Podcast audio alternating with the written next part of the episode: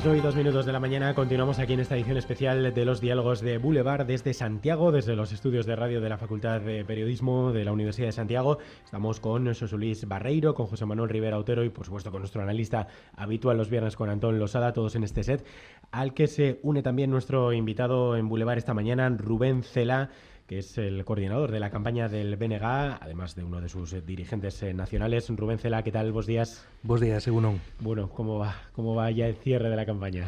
Bien, bien, la verdad es cansados, pero, pero con mucha ilusión por lo que puede pasar este domingo. ¿Cómo van esas encuestas internas que manejáis solo vosotros? Van bien, pero sobre todo lo que va bien es el, pulso de cambio que notamos todos los días en cada acto, en, en cada encuentro con la gente, simplemente yendo a repartir. Yo llevo muchas campañas encima, la coordinación o, trabajando en ellas y nunca sentí lo que, lo que estamos viendo eh, estos días. ¿no? Muchísima, muchísima gente que va a votar al BNG por primera vez y muchísima gente que va a votar con muchísima ilusión este, este domingo. ¿no? Yo creo que el Partido Popular planteaba una una campaña de baja intensidad con la Navidad, con el Carnaval por el medio, eh, que no se moviera nada, con poca participación y yo creo que le va a salir el tiro por la culata. ¿no? Yo creo que hay muchas ganas de votar, muchas ganas de, cambio y creo que eso se está personalizando en, en nuestra candidata, en Ana Pontón, y en el Bloque Nacionalista Galego como opción eh, real de una alternativa a Alfonso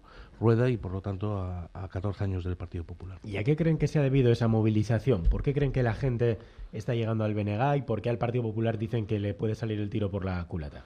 Bueno, eh, yo creo que el Partido Popular eh, no tiene un balance que presentar de estos 14 años más que eh, que Galiza eh, vino a menos. ¿no? Hoy tenemos unos servicios públicos claramente peores, tanto en la sanidad como en servicios eh, sociales. Tenemos un menor peso de Galiza en el conjunto del Estado en términos de PIB, de, población, y desde luego el Partido Popular pues no tiene un proyecto de futuro real para este país que no sea seguir en esta en esta senda descendente. Y por otra parte, pues existe una alternativa plural, liderada en este caso por, por el BNG, pues que representa la antítesis de, ese, país, ¿no? Un país con, con ambición, con, con, vocación de aumentar su, su, capacidad de autogobierno real, de mejorar la calidad de vida de, los gallegos y de las gallegas y de poner este país a, a, producir, ¿no? Y por lo tanto son dos modelos antitéticos, están muy claros y yo creo que el domingo está en la mano del pueblo gallego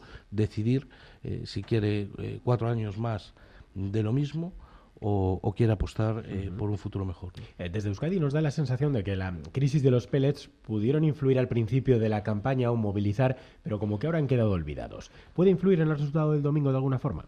Mm, yo creo que parcialmente. Yo creo que la crisis de los pellets, sobre todo lo que reflejó, es que en el caso de que hubiese otro accidente como el, del Prestige, que afortunadamente los pellets no fue el Prestige, en muchos aspectos estamos igual o muy parecido eh, que en aquella época, ¿no? Y por lo tanto el nivel de descoordinación, el nivel de desinformación, el nivel de manipulación, pues fue muy similar, ¿no? Y por lo tanto a todos y a todas las que vivimos aquel fenómeno, pues con mucha intensidad, eh, yendo a recoger chapapota a las, playas, manifestándonos, eh, gritando nunca más, pues evidentemente hubo muchas cosas que, que nos, nos retrotrayeron a ese, a, ese, a ese momento. ¿no? Pero en cualquier caso yo creo que, que la gente va a votar el domingo eh, teniendo en cuenta pues un, un, conjunto de variables donde esa puede ser una, pero no creo que sea ni siquiera la fundamental. Luego el Partido Popular em, ha, digamos, basado mucho su campaña en lo que está pasando en Cataluña, con la amnistía, con los indultos, y claro, no sé si luego el boomerang se le ha podido volver en contra a raíz de la polémica por ese supuesto indulto que, que Feijóo estudió y al final pues es verdad que era la relación de los partidos independentistas con el Partido Popular. Eh, ¿Cree que eso de alguna forma también va a influir? Bueno, yo creo que lo que sobre todo indicativo del, nerviosismo del Partido Popular. ¿no? Es el, comodín ETA pues es el último recurso del Partido Popular ante una situación que ve peligrar eh, su hegemonía en este país. ¿no? que en una campaña eh, en Galicia de unas elecciones gallegas en el año 2024 uno de los elementos centrales sea ETA, pues es muy significativo. Aquí empezaron con bots rusos, eh, siguieron con ETA, el otro día mm, ya con vinculaciones con Hamas, y no sé, eh, en el día que queda yo ya estoy esperando por la financiación de Irán o por, o por las conexiones con Pyongyang, ¿no? porque es, es tan disparatado, eh, tan absurdo y tan indecente que yo creo que les está veniendo para atrás. Yo en las redes sociales lo único que veo es memes de todo eso, porque es, es absolutamente dantesco, sinceramente. ¿no? Yo creo que fuera de todo. Y a principio de campaña se habló mucho de amnistía y se habló mucho de Puigdemont y casualmente hubo un determinado momento donde se dejó de hablar de eso. Ya. Es, es, es, muy curioso también. Y el Bénega ha sabido hacer una lectura también de, de la situación política y modificar, cambiar o quizás restar un poco en la escala de valores de su, de su política el independentismo, el nacionalismo y girar a la izquierda, a buscar otro tipo de políticas, políticas sociales? Yo no lo veo exactamente así. Yo, creo que el Benega está donde, donde estuvo siempre. Lo que pasa es que el Benega es una fuerza política eh, claramente eh, de izquierdas, una formación política eh, que siempre estuvo al servicio de la mayoría social de este país y por lo tanto yo creo que no es ninguna sorpresa que el BNG defienda una sanidad pública, que defienda un modelo de explotación de nuestros recursos naturales que revierta no unos pocos, sino la mayoría social eh, del país, etcétera, etcétera. ¿no? A partir de ahí, nosotros qué es lo que defendemos? Nosotros lo que defendemos es que eh, Galiza precisa seguir avanzando en su autogobierno real ¿no? y por lo tanto nosotros no somos miméticos de ningún otro proceso, ni, ni el de Euskadi, ni el de Cataluña, ni el de otra nación del mundo. Tiene que ser un proceso autocentrado en el propio país. Y eso mm, tiene que ser gradual. Y la primera fase en la que estamos es que ni siquiera tenemos completado el Estatuto de Autonomía. Dentro de la campaña de criminalización del Partido Popular en estas elecciones, pues está Fíjate tú la gran demanda radicalísima del BNG, supuestamente, de crear una policía gallega, que está recogida en nuestro estatuto eh, de, autonomía. ¿no? Entonces, mm, claro, que el BNG quiere tener una policía propia de Galicia, por supuesto. Que el BNG quiere tener el control de su litoral como tienen otras comunidades autónomas en el Estado español, eh, por supuesto.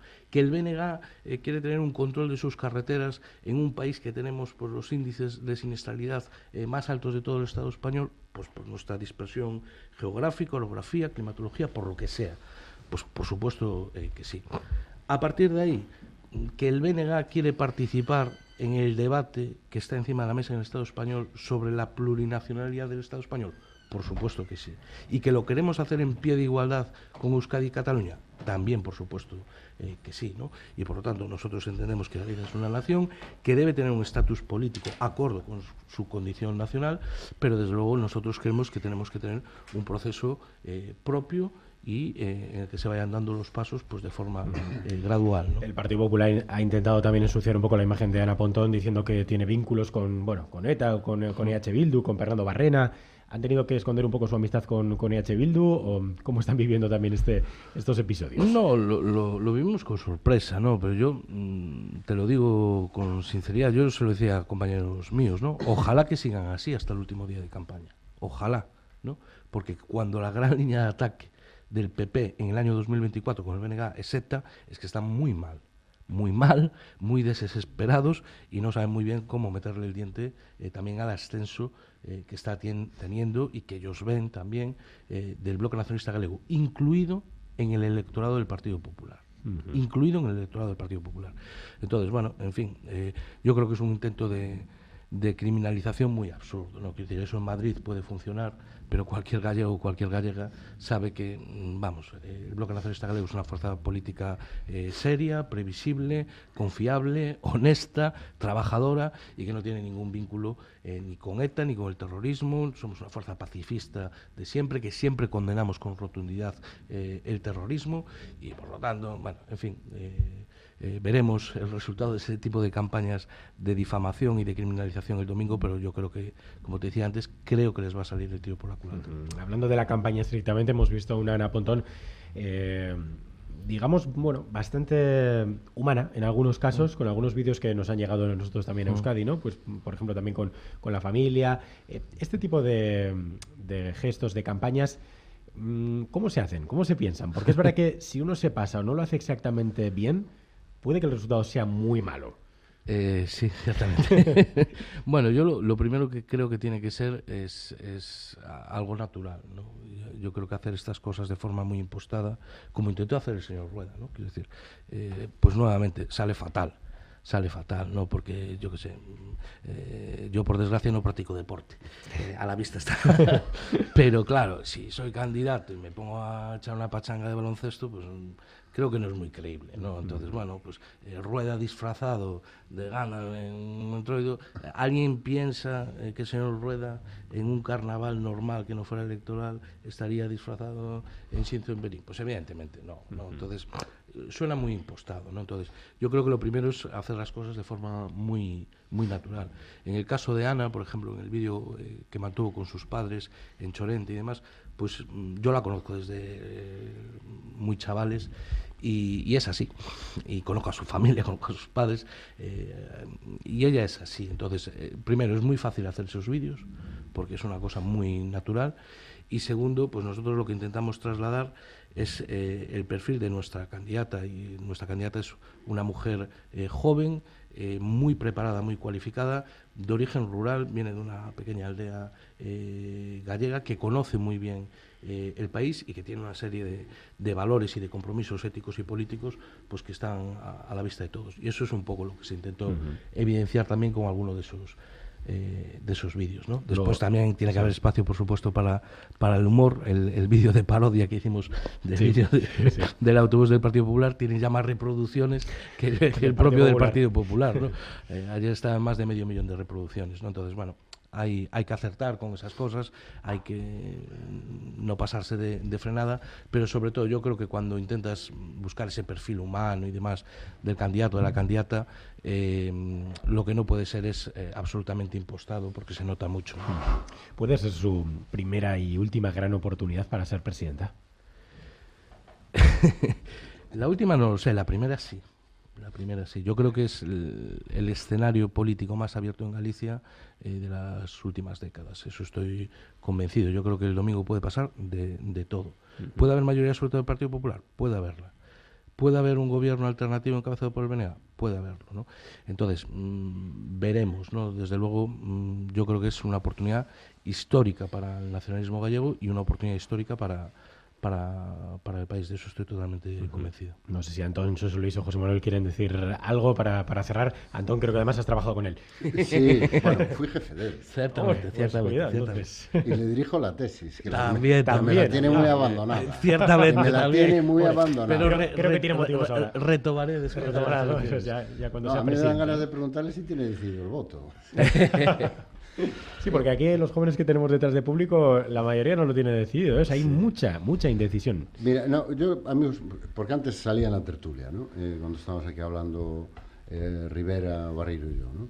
Em, pensábamos, yo creo que uno de los factores que van a decidir lo que va a pasar el domingo está en ese votante socialista que se moviliza en municipales y en generales pero que en autonómicas le cuesta más votar y que mm, seguramente apoyaría sin problemas una opción de cambio liderada por el PSOE, pero que a lo mejor le cuesta un poco más apoyar eh, una opción de cambio liderada por el, por el BNG.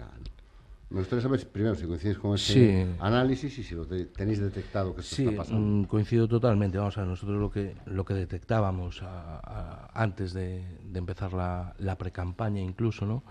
Es que eh, aquí se producía un gap que, que o éramos capaces de, solventarlo o, habría un problema real ¿no? para tener opciones de un cambio político en el, país. ¿Y cuál era? Pues que mm, los estudios demoscópicos detectaban que había una mayoría social que veía con buenos ojos un cambio de gobierno, pero que había más de un ochenta y pico por ciento de la población que creía que ese cambio de gobierno no se iba a producir. Entonces, claro, eso es un problema a, la hora de, esa movilización, ¿no? Comentaba Antón, eh, algo que es así, quiero decir, eh, en las pasadas elecciones generales hubo una participación en Galicia muy superior a lo que es normal en unas elecciones autonómicas aquí. ¿Eso por qué es debido? Bueno, pues yo creo que es debido fundamentalmente a que la gente vota en función de la importancia que le dé al proceso electoral. ¿Qué se consiguió en las pasadas elecciones generales, desde mi punto de vista? Bueno, movilizar a un tipo de electorado pues que era potencialmente abstencionista. ¿Por qué? Porque bueno, yo creo que el Partido Socialista en una campaña muy inteligente lo que fue capaz es de poner encima de la mesa que eh, podía haber ministros de Vox y había gente pues que igual no tenía muchas ganas de votar al Partido Socialista, pero que por una cuestión de higiene democrática entendía que era importante ir a votar eh, para evitar que hubiera ministros de Vox, no para que el Partido Socialista tuviera un gran resultado. ¿no? Y nosotros vimos, sobre todo en la provincia de Lugo y Urense, como eh, base social y electoral del bloque nacionalista galego optaba por el Partido Socialista en las generales, desde una perspectiva... Eh, el voto útil. De voto útil, pero entendido voto útil no para favorecer a una fuerza política concreta, sino para un bien superior, y en este caso el bien superior es que no hubiera un gobierno de la derecha con la extrema derecha en, España. ¿no? Entonces, ¿cuál es el problema aquí? Yo creo que hay una parte del electorado gallego eh, que no se movilizaría para que el BNG tuviera un buen resultado o para que el Partido Socialista tuviera un buen resultado, Sumar o Podemos, pero que sí que es capaz de movilizarse eh, para echar al Partido Popular de la Junta de, Galicia.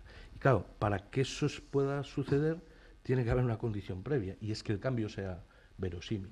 Entonces, eh, yo creo que hubo toda una serie de acontecimientos que eso ahora mismo está conseguido. Yo, hay una pulsión de cambio eh, muy importante. Yo nunca la vi, sinceramente. Eh, ni en 2005, ni en 2009, o sea, nunca lo vi. O sea, yo lo, y lo comentaba ayer con Ana, con nuestra candidata, decía, yo tampoco. Claro. No, decir, es verdad que eso puede movilizar al revés también, ¿no? Si lo miramos desde el otro punto de vista, que el votante de, a lo mejor, Vox potencial diga, vamos al PP, que es la opción real, ¿no? De mantener. No sé, Barreiro, por ejemplo, ¿cómo, cómo lo ves? A ver, eh, yo hay algunas cosas que evidentemente eh, habría, habría que matizarlas mucho. Vamos a ver. Desde que Beiras dijo en el año 89 que vamos a quemar a, Fraga en seis meses, ya había una pulsión de cambio en el BNG, ¿verdad? Desde entonces el BNG bajó a seis diputados, Fraga tuvo cuatro mayorías absolutas y se le ganó la quinta porque estaba viejo, cansado y ya le daba igual. Eh, esa es la historia, claro. Eh, eh, yo ya he oído que la pulsión de cambio ya la había antes de esta vez y por tanto eh, eh, eh, no, no, se puede tratar desde mi punto de vista como un antecedente o no se puede hablar de los antecedentes de esta situación si no se tiene en cuenta que de momento en los 40 años que hemos llevado el Partido Popular digamos que electoralmente arrasó en todas las circunstancias incluida la primera cuando venía de la nada y estaba la UCD como partido todopoderoso en el país decir que ese electorado no es estable y que está deseando ya que cambie el PP, me parece un poco raro, ¿verdad? Me parece un poco raro. Y por tanto yo creo que hay tal. Y luego hay, hablabas también de, impostaciones. Vamos a ver, hagamos una afirmación. Decir que en este momento en Galicia no hay sanidad pública, pues es, vamos a ver, no, no, voy a calificarlo con una definición, pero es, es no estar en el país. Pero yo no creo que nadie dijera que no hay sanidad pública. No, decís que está arruinando la sanidad pública. La, sanidad, pública, está, infinitamente peor que hace 10 años, eso es indiscutible. No, no, es absolutamente discutible, tan discutible es que yo te lo discuto. Y tú vas a cualquier hospital de, Galicia en este momento o a cualquier dato del Ministerio de Sanidad y no te sale esa decisión. No, pues lo podéis decir, ¿eh? que a mí me, da igual. Pero lo que yo estoy diciendo es que si tú hablas de que se imposta el PP... Hombre, mm, de impostaciones sabéis vosotros mucho más, me parece, ¿eh? Me parece. Y lo, que, que Galicia está deseando una policía y todas estas cosas. Por cierto, la policía no está en el estatuto.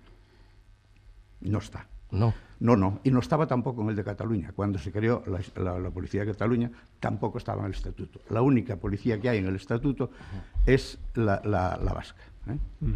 es la, Galicia plural. Esta es la Galicia plural. Buscando un punto de consenso, también es cierto que en el CIS el segundo problema que más preocupaba a los gallegos es la sanidad. O sea que algo, algo, algo debe estar mal. y a los murcianos que tienen algo de marciano, pero bueno, pero algo, algo mal debe estar. ¿no? José Manuel, ¿quieres decir algo para acabar?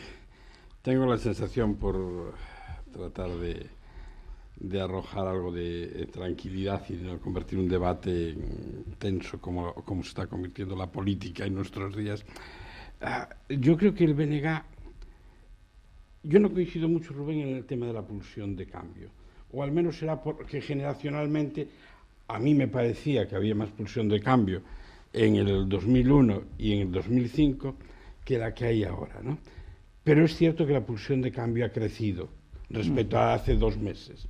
Y ese crecimiento puede ser interpretado por los que están metidos en la campaña con que eh, esto ha cambiado radicalmente. A mí me parece que hay dos cosas fundamentales que eh, no han cambiado. ¿no? Antes decía Antón, la competición por los votantes centrados. Quiero decir, uno de los temas fundamentales para el BNG no es el voto dual, no es el votante que vota al PSOE en unas elecciones y al BNG en otros, porque esto lleva 30 años haciéndolo. O sea, el problema es los votantes centrados. Si puede el BNG llegar al votante que se va del PSOE y que cuando se va del PSOE se va al PP. ¿no? Antes decías una cosa que a mí me llama mucho la atención. Decías, eh, el BNG no ha cambiado. Onda se ha cambiado. Y, y es mérito vuestro, ¿eh? Quiero decir, no lo digo como, como, un demérito, lo digo como un demérito de Ana y de los que estáis alrededor de, de, Ana. Creo que ha sido el partido que más se ha transformado en Galicia para eh, acercarse más a los electores gallegos. Y esto es quizás el mayor éxito de, de todo este, este proceso, y yo decía antes de que llegaras, que lo convierte en la alternativa estructural de, de Galicia e implanta el nacionalismo estructuralmente en, Galicia. Claro que ha cambiado. El problema es, ¿ha cambiado lo suficiente para que los votantes centrados prefieran un gobierno encabezado por el BNG de izquierdas a un gobierno del PP? Porque esta es la raíz de, del problema, no ese 80-20 que decías. El problema es si esos votantes, que son todavía los que deciden quién gobierna en Galicia, eh, son capaces de romper las barreras que los separan del, del BNG. ¿Y qué fue lo que le impidió a Beiras eh, llegar a gobernar Galicia? Había unos votantes que, llegado el momento, no estaban dispuestos, aunque abandonaran el PSOE, a irse al BNG, sino que si abandonaban el PSOE, se iban al, PP. Yo creo que ese es el kit, ¿no? Esos votantes que están ahí y que creo que pasa por dos o tres cosas que es una profundización en la performance del, del BNG y que tiene que ver con algunos tics todavía que, uh, que todavía se echan de menos. ¿no? Tengo la sensación de que, de que ahí está y son lo que va a marcar si sí o, o si no. Es lo que está reteniendo algunos algunos votantes. Y es, y lo que, es, lo que, intenta activar eso, el PP con la, con la conexión. Exactamente, con Meta, claro. Es que va todo. Con lo de, lo la de, campaña del PP va como, dirigida. Como un tuit que, que, que, que, me perdone el autor, que me pareció muy gracioso, ¿no? que decía, decía: Mañana la TVG nos va a informar de que se ha desarticulado un comando de ETA en Puerto Marín. ya. Rubén, Cela, para acabar, un minuto. Sí, bueno, eh, primero, eh, Estatuto de Autonomía, artículo 27-25. Está la creación de la policía eh, gallega. ¿no? Entonces, que conste, está en el estatuto y como muchas otras cosas de nuestro estatuto, está sin cumplir. 14 años de Partido Popular, cero nuevas competencias para Galicia. Cero. Ese es el legado del Partido Popular en los últimos 14 años en materia de autogobierno. Cero. Cero patatero. Uh -huh. La policía está incluida en el estatuto. Segundo, sanidad. Bueno, mire, es que mmm, debe ser... Eh, que hay una mayor sensibilidad, ¿no? los que somos padres desde hace relativamente poco. Eh, no tener pediatra, como tienen 11.000 gallegos eh, y gallegas, es un problema. Es un problema. Que haya unas listas de espera eh, para operaciones quirúrgicas muy serias y muy urgentes es un problema. Y eso no lo denuncia el BNG, lo, lo, denuncia el personal sanitario. Hubo una manifestación multitudinaria hace pocas semanas precisamente para denunciar el estado de la sanidad gallega. La sanidad gallega está infinitamente peor que hace 10 años. Eso para mí es un elemento objetivo. ¿Que tenemos una buena sanidad en términos globales? Yo no lo discuto. Es una de las cuestiones que hay que, que, preservar precisamente. ¿no? Y en el deterioro de la sanidad pública hay una parte de incompetencia, pero hay una parte también de ideología. ¿vale? Y para que haya una buena sanidad privada tiene que haber una mala sanidad pública. ¿vale? Y mucho concierto con la, con la, con la tal. Eh, y con respecto a lo que comentaban a, a Antón y, y Rivera, saldremos de dudas el, el domingo. ¿no? Eh, yo creo que el BNG ahora mismo está teniendo trasvase de voto de todas las fuerzas políticas, menos de Vox, de no, todas, eso es real, de eso todas las fuerzas es políticas, creencia, del Partido Popular, incluido del Partido uh -huh. Popular. incluido el Partido Popular. Vale, entonces, a partir de ahí veremos. Yo estoy convencido que el BNG va a sacar un resultado histórico que superará con mucho el 30% de los eh, votos y veremos si hay suma para, para un cambio. Y veremos si el PP no tiene que recurrir al comodín de la inmigración para ganar las elecciones una semana después de, votar en urnas. Pues Rubén Cela, miembro de la Dirección Nacional del BNG y coordinador de la campaña, gracias por haber estado con nosotros aquí en Radio Euskadi esta mañana y que haya mucha suerte. Es que ricasco a vosotros. Es que ricasco. A las 9 y 27 minutos de la mañana